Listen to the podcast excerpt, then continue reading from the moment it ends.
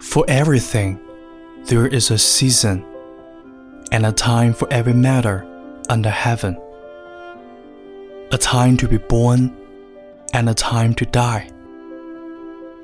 A time to plant, and a time to pluck up what is planted. A time to kill, and a time to heal. A time to break down, and a time to build up. A time to reap and a time to laugh, a time to mourn and a time to dance, a time to throw away stones and a time to gather stones together,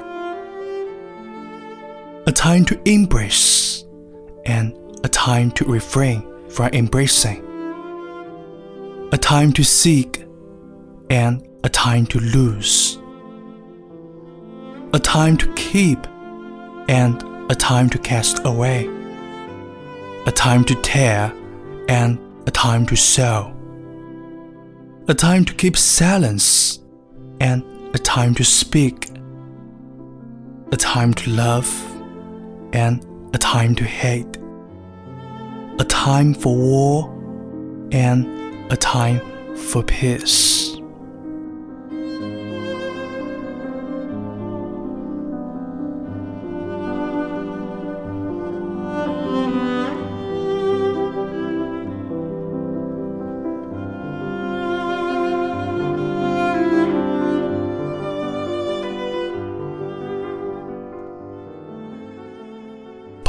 你好，欢迎收听为你读英语美文，我是永清，在北京向你问好。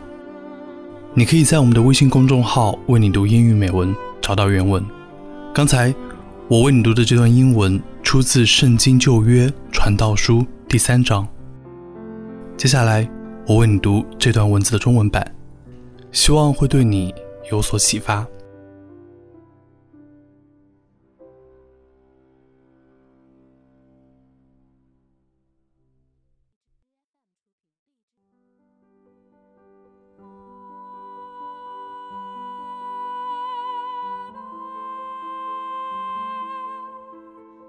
凡事都有定期，天下万物都有定时。